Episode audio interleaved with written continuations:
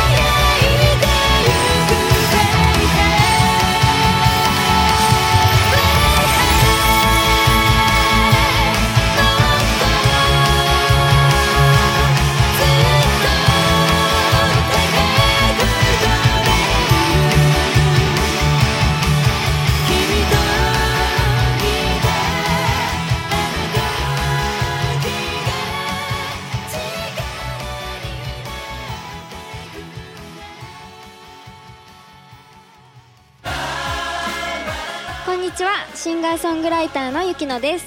ダイヤモンドボイスミュージックスクールでは無料体験ボーカルレッスン受付中です。詳しくはダイヤモンドボイスミュージックスクールで検索してください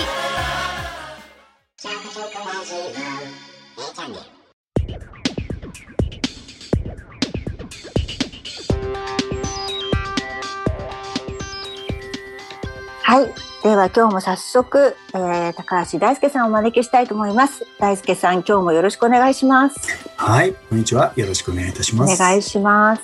はい、えー、前回ですね、独立しようというふうに決められたっていうところまで伺ったんですけど、はい、まあ初めてですよね、当然独立するのも。はい、はい。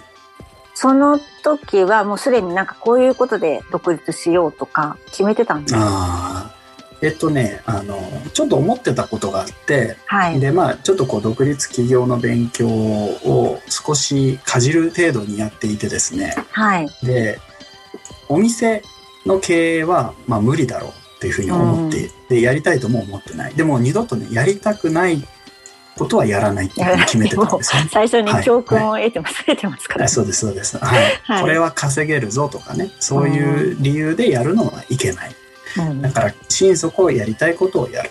うんで、店舗型ビジネスはまずね、大規模な投資も必要ですしね、うん融資を引っ張ってくるあれもないので、とにかく、えーミニマムで、あと無形の商材。やっぱりね、私の中でやっぱりコーチングとかコンサルティングっていうところがあったんですよね。うんで、それを軸に、ちょっとこう、名刺も作ってみたけれど、うんこれがね、売れないんですよね。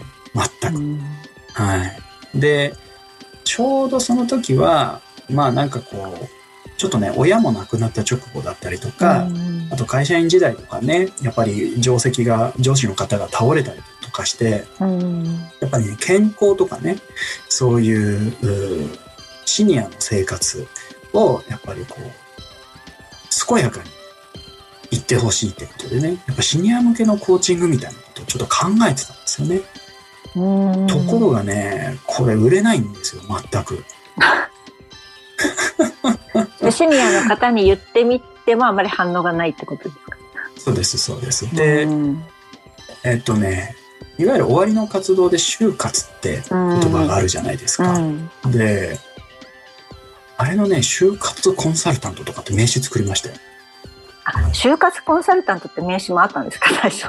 あったんですよ。これ全く今公開してませんけど。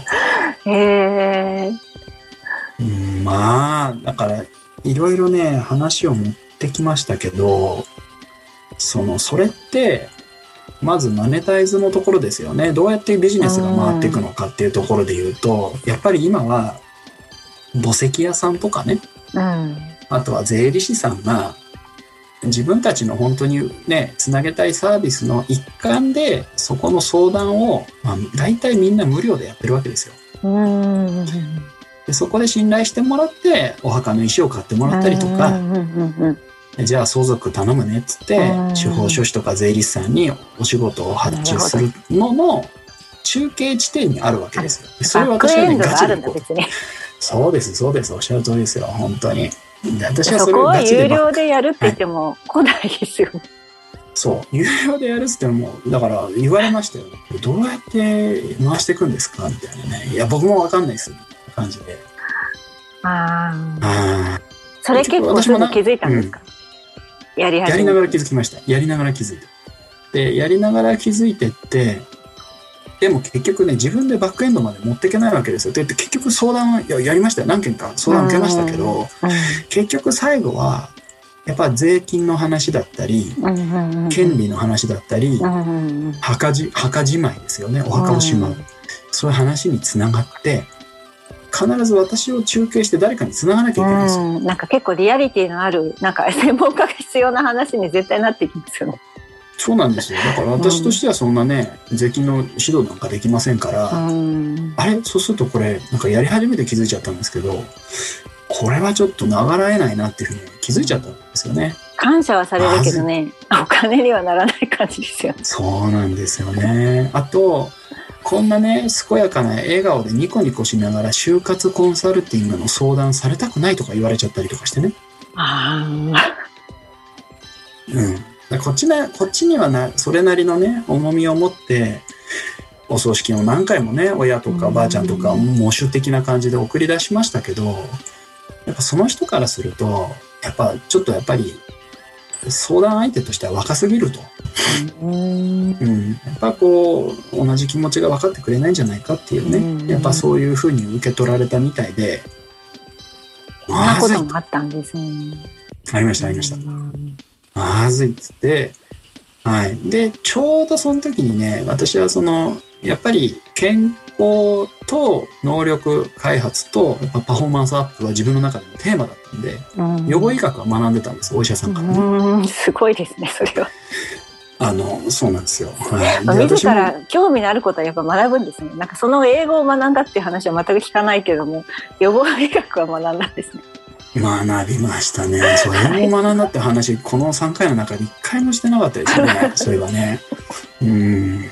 そうですよね。でやっぱり予防医学は自分で体突っ込んでやってって、うん。で、そこで、あれ？もしかしたらっつって、やっぱりニーズ、その時にね、感じましたよ。相手がお金出してでも、うん。お教わりたい、サービスを受けたい、お悩みを解消したい。っていうものに人はお金を払うんだっていうね。これうんマーケティングの基本だと思うんですけど、うん。やっとそこで気づくと。うん。だから、売りたいものを売る志は大事だけど、まずお客さんが買いたいものを買わなあの設計しないとダメようん。いうところを、まあ私もちょっとこうね、その時体感して、うん。それでダイエットコーチングっていうサービスを、うん。まあ割かしテスト的に始めたところ、おお、それはいいですねって形で買いたい人が増えてったってことですね。だってコーチングはお手の物だし、やっぱりそうですね。私の大輔さんのイメージもなんかこうし就活ってそのクロージングに向かっていくコーチングよりも、うんなんていうかこう伸びていくというかうん開いていくところに向かっていくコーチングの方が向いてらっしゃる気がしますもんね。雰囲あそう気的に。何人も言われましたよ就活コーチング同じことを言われました。だけど自分はねやってみないとダメなんですよね。でやりたかったですからね。で。も大事なステップだったと思いますよ。やっぱりやりたくなかったことをやっていた大輔さんにとっては、やりたかったことをやるっていうのは非常に必要なステップだったんだと思うんですよ。うんうんうん。まあそう思いますね、はい。まあ、だからいいかなと思って。まあそれがあったから今があるかなとは思ってますね、ダイエットコーチング、すごい大人気なんですね。私もだってその、私なんかごめんなさい。私はダイエットコーチング大輔さんから受けたわけじゃなくてですね。うん。なんと飲み会の場で、飲み会の場でとか言ってますけど、あ飲み会の場で、えーっと、ええ。お話を伺って、そうなんだって言って、じゃあすごい説得力あるんですよ。もう受けたい方ははい。ぜひ受けていただきたいんですけど、はい。あの、説得力があって、そうかって、えなんかそれをすぐ取り入れさせていただいて、はい。はい。やってみたっていうのがあるんですけど、はい。なんですかね、ものすごく、なんだろう、説明は説得力があるし、うんでもこう、押し付けがましくないので、なんかすごはいくコーチングが優れてるんだろうなと思いますね。あそうですか ありがとうございますはいまあでもじゃあそれがすごいうまくいって、はいもうずっとそれを今やってらっしゃる感じ。そうです。ね。それと、途中から、まあ、その、そのお医者さんの医療機関のコンサルティングを逆にやってほしいっていうね、あ自分が学びに行っていた。言ったその先生の、まあ、はいクリニックですよね。うん。そこのやっぱり今度経営のところですよね。だからそこで今度は人事の経験ですよね。生きてる。はいスタッフのモチベーションとね無駄はないんですよね、やってたことに。あそそこはね、あの、うんがなかったなっていうのと、あと自分が別に嫌で辞めたね、あの、うん会社員ではなかったので、うん。やっぱり人を育てるっていうところについて、まあ、ちょっと手伝ってほしいっていうところがすごくそこも拡張してお仕事として広がってきていて、まあトータルでパフォーマンスを上げるっていう私の中でのこの理念が一貫結びついているので、私としては非常に一貫性を持ってやれ始めたな素晴ら。しいですよね。だってうん学びに、まあ、どういうその仕組みの学びの場だったかよくわからないけども学んでる方ってお一人じゃなかったと思うんですよ。はい。はいでその中でやっぱり大輔さんにそれそういうこと手伝ってほしいって言われたってことは、何か違うものがあったからだと思うんですけどご自身ではどういうところでそう声をかけられたと思ってらっしゃいますか？そういうところで声かけられたか。なんとですね、まあ、仮にあったとしたら、やっぱ予防医学に対する情熱ですよね。うんだってやっぱその先生から学ばせていただいていることへの感謝の気持ちだったりとか、だからその先生が運営するその後のセミナーとかは、もう全部ボランティア参加しましたよね。あそうだったんですか？ええで、やっぱり、あの、何があったってやっぱり学びたいなって、で、お手伝いできることとか貢献できることは全部やらせていただきたいなっていうふうに思ったので、まあそこ、そういう点では突出、目目立ってたかもしれないですね。うんはい、はい。あでもそれだけだとね、その、なんていうか、任せるってことは、やっぱりそ、そこができる人に 任せるわけだから、あの、どまあそういう運営の中でそういう片鱗が見えたんですかね、きっとね。そうなんですかね。もうまあ、先生曰くそん、そうはあんまり感じなかったけど、でもなんか一緒にやりたいっていうふうに思ったみたいなあでもすごい、それは一番大きいかもしれないですね。人としてこの人はと一緒に仕事したいって、いや、それは一番強い気がします。うん、なんかそんなおっしゃっていただいて、あそれはありがたいお言葉あだそうだっなと思いながら。たんですね。はい、はい。すごいな。じゃあちょっとなんかそのあたりのことも、うんえっ、と、もうちょっと伺いつつ、えー後半ではですね、皆さんへのメッセージも伺っていきますので、この後もはい引き続き楽しみにしていてください。えーでははい2曲目、えーお楽しみください。帯吉行さんで、夕焼け旅行。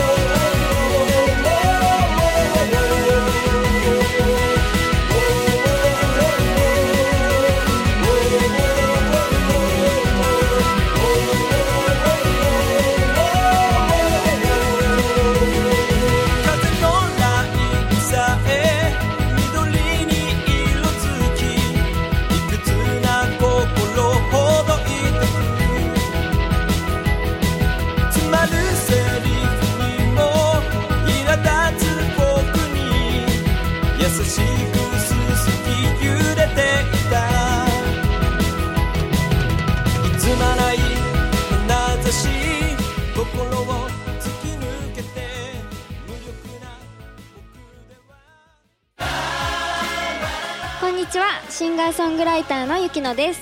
ダイヤモンドボイスミュージックスクールでは無料体験ボーカルレッスン受付中です。詳しくはダイヤモンドボイスミュージックスクールで検索してください。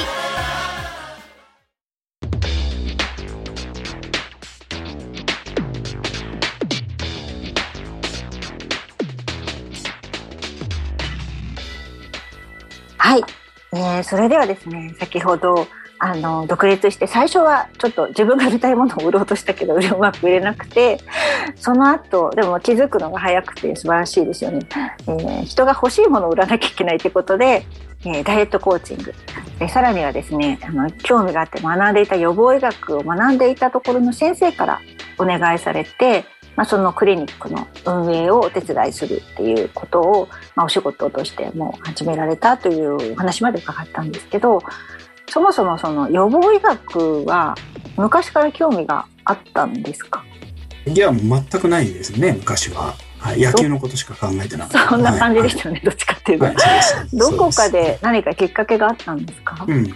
これはね、大きく分けると2つ、まあ、簡単に言うと2つですね。やっぱ人が死ぬっていう体験をね、はい。自分の親、そしはて若くして、若くして私の教え子が亡くなるあのが、やっぱ急に亡くなるっていうーあったんですよね。もう一つは、目の前で自分の会社の上司が脳出血を起こす。で、これがね、立て続けに何発も来るわけですよね。うん。で、いわゆる、それ以前は大往生90何歳とかね、うん。まあ、寿命を全うしましたしか私は知らなかったのが、うん。あれ、簡単にこうやって人って倒れたり、亡くなったりしていくんだなっていうことをね、やっぱりこう体感したときに、それは目の前で特に私の定石が倒れたのは、次私だって思ったわけですよね。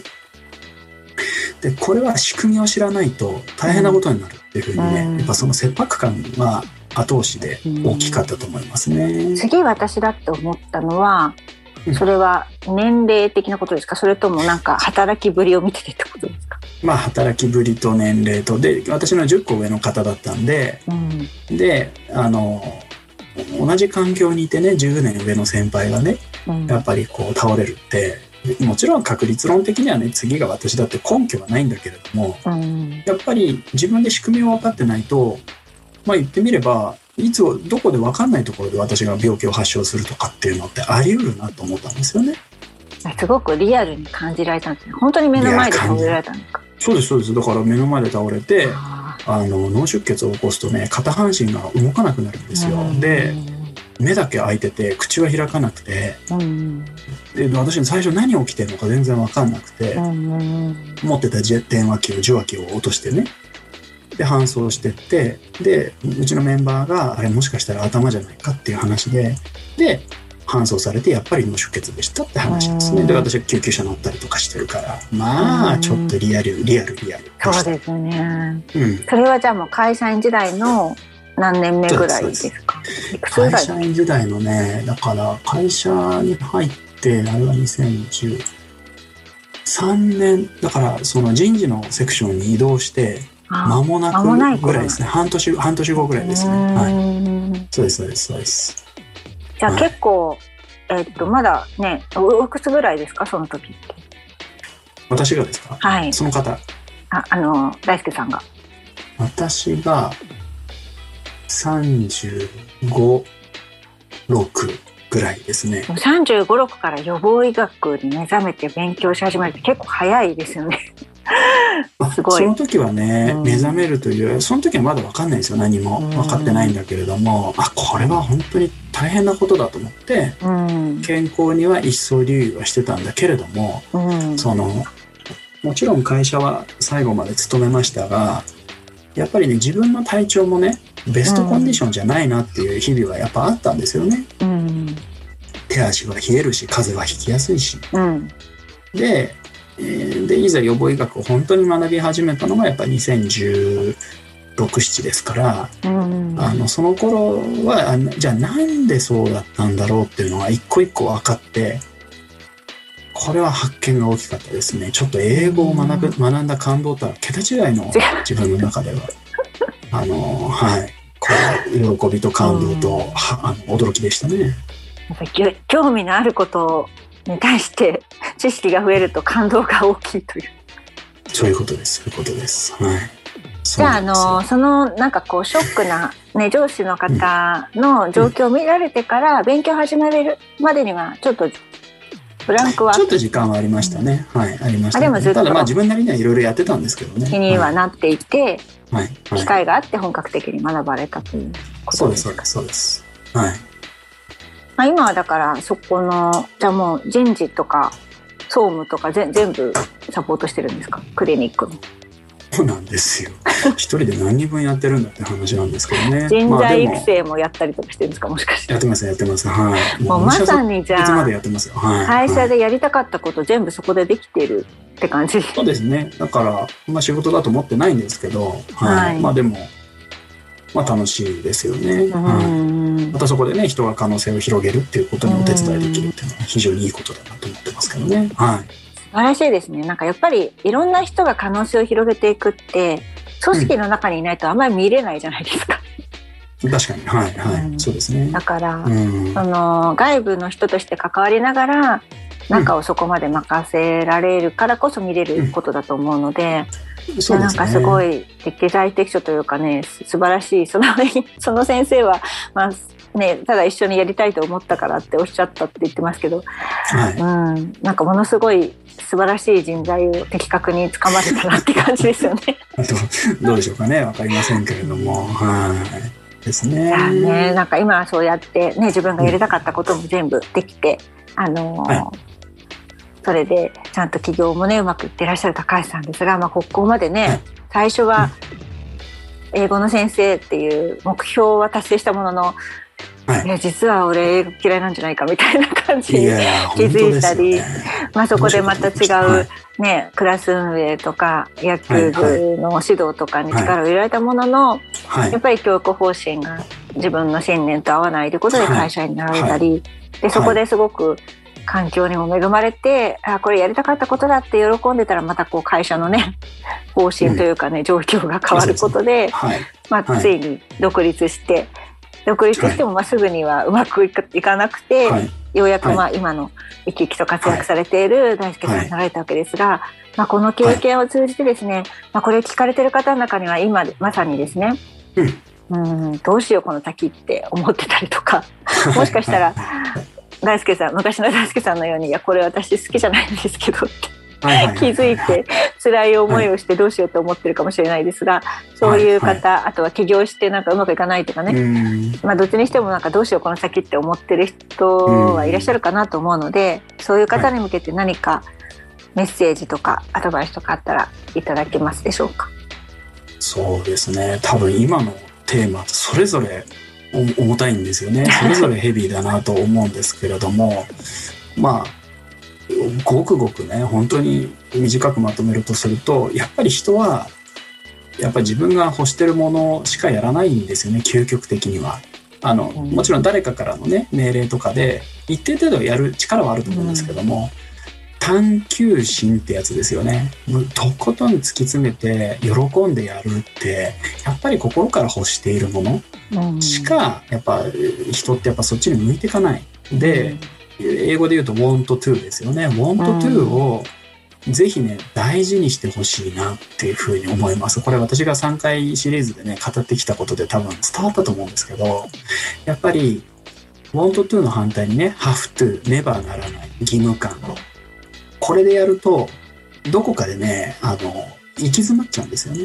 うんで、行き詰まったまま、で、いいんですよ。その方が行き詰まってると思ってなきゃいいんですよ。それはそれで。なんですけど、本人行き詰まってるなって思う。多くのケースでやっぱね、have to、ねばならないの感覚でやってると、うんやっぱ必ずそこの行き詰まり感と密接につながってくる可能性。うんで、まあもし、それをね、打破することができるとするならば、うんやっぱり心からのね、本当に自分は何をしたいのかっていうところを明確にする。で、それを探し当てられるまでの間は、うんとにかくそこに向けてやっぱりいくつかアクションしてみるってことだと思いますうね。んうん。アクションしてみるっていうのはちょっと興味があったらとにかくやってみるとかそういうことですか？あ、そうです、そうです。これが本当に自分の want to, want to なのかってことですね。うん。だからさっきダイエットコーチの話を、あの、うん。さもいきなり立ち上げてね、成功したかのように、あの、聞こえたかもしれませんけれども、はい。やっぱりね、人からお金をいただくってね、うん。これ大変なことなんですよ。うん。で価値を感じてもらって、うん。で、やっぱ最初はありましたよ、売れない時。うんダイエットコーチでさえも。うん一生懸命ね、価値を感じてもらって、これはいい商品だ、本当に世界一いい商品だと思っても買わない。うんありがとうございましたっつってね、なんてことをしてるんだっていうふうに思うわけですよ。なんで私の商品買わないんだ。うんだけど、その時にね、want to だと次に行けるんですよ。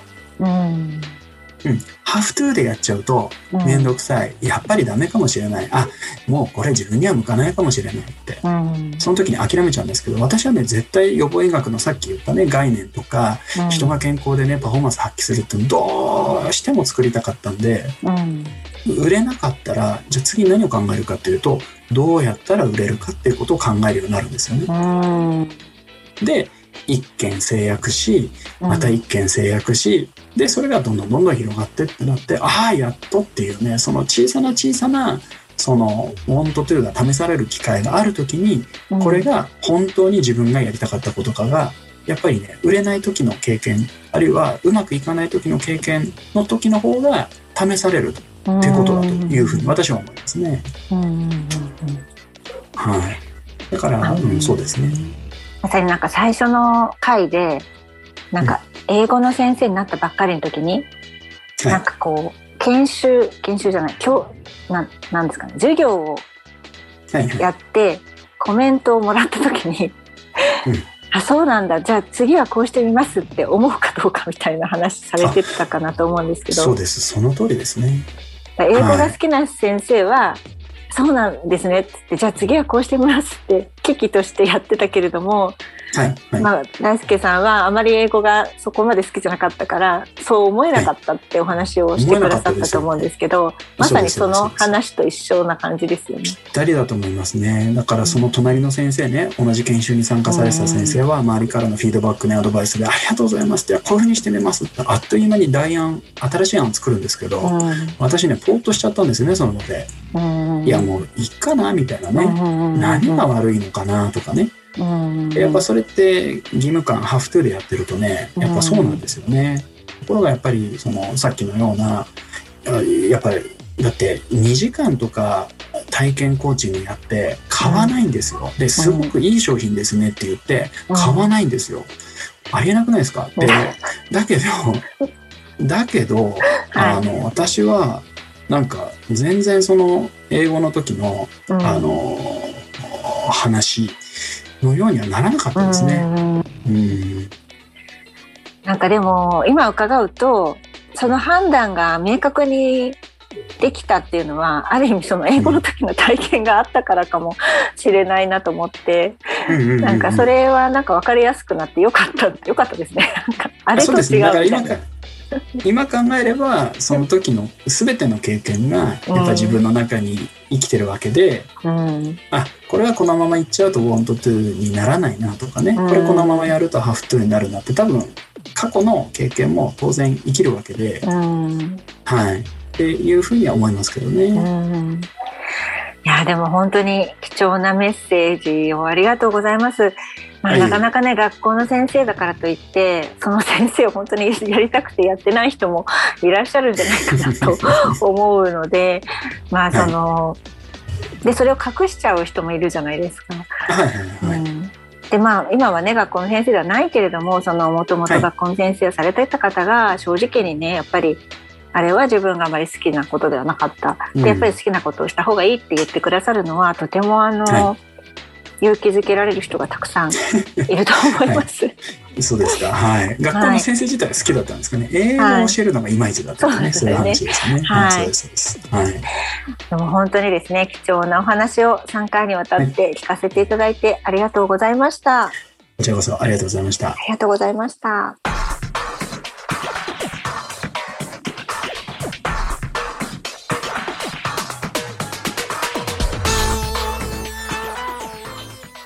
はい。高橋大輔さんのキャリアインタビュー第3回お聞きいただきました。いかがでしたでしょうか？まあ、いよいよ独立起業して、まあ、最初のうちはうまくいかなかったと言ってましたけれども、まあ、ご自身がですね情熱を持って学ぶことができた予防医学、まあ、それをですね、あのー、本当に、えー、興味を興味があるからどんどん学んで、えー、その情熱があるからこそ、まあ、お手伝いも自然にしていたという、まあ、そこから切りは切り開いたんだと思いますけども、まあ、その姿を見ていた、えー、そのクリニックの先生からご自身の会社の組織運営を手伝ってほしいと言われて、まあ、なんとですね大輔さんが会社員時代本当に危機として生き生きとして活躍されていた人に関わる仕事ですよね人事総務育成採用などそういったこと全てを今度は外部のコンサルタントとして関わることができるようになったとおっしゃってましたね。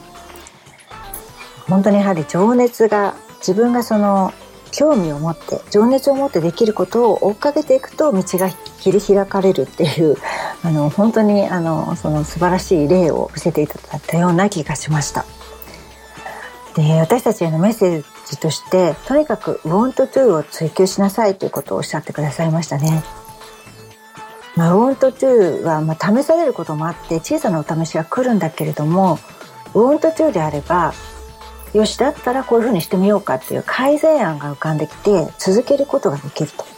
でこれが have to でやってることだと、まあ、そういった改善しようという気持ち自体が起こらないので続けられなくて諦めてしまうんだっていうお話をされてました。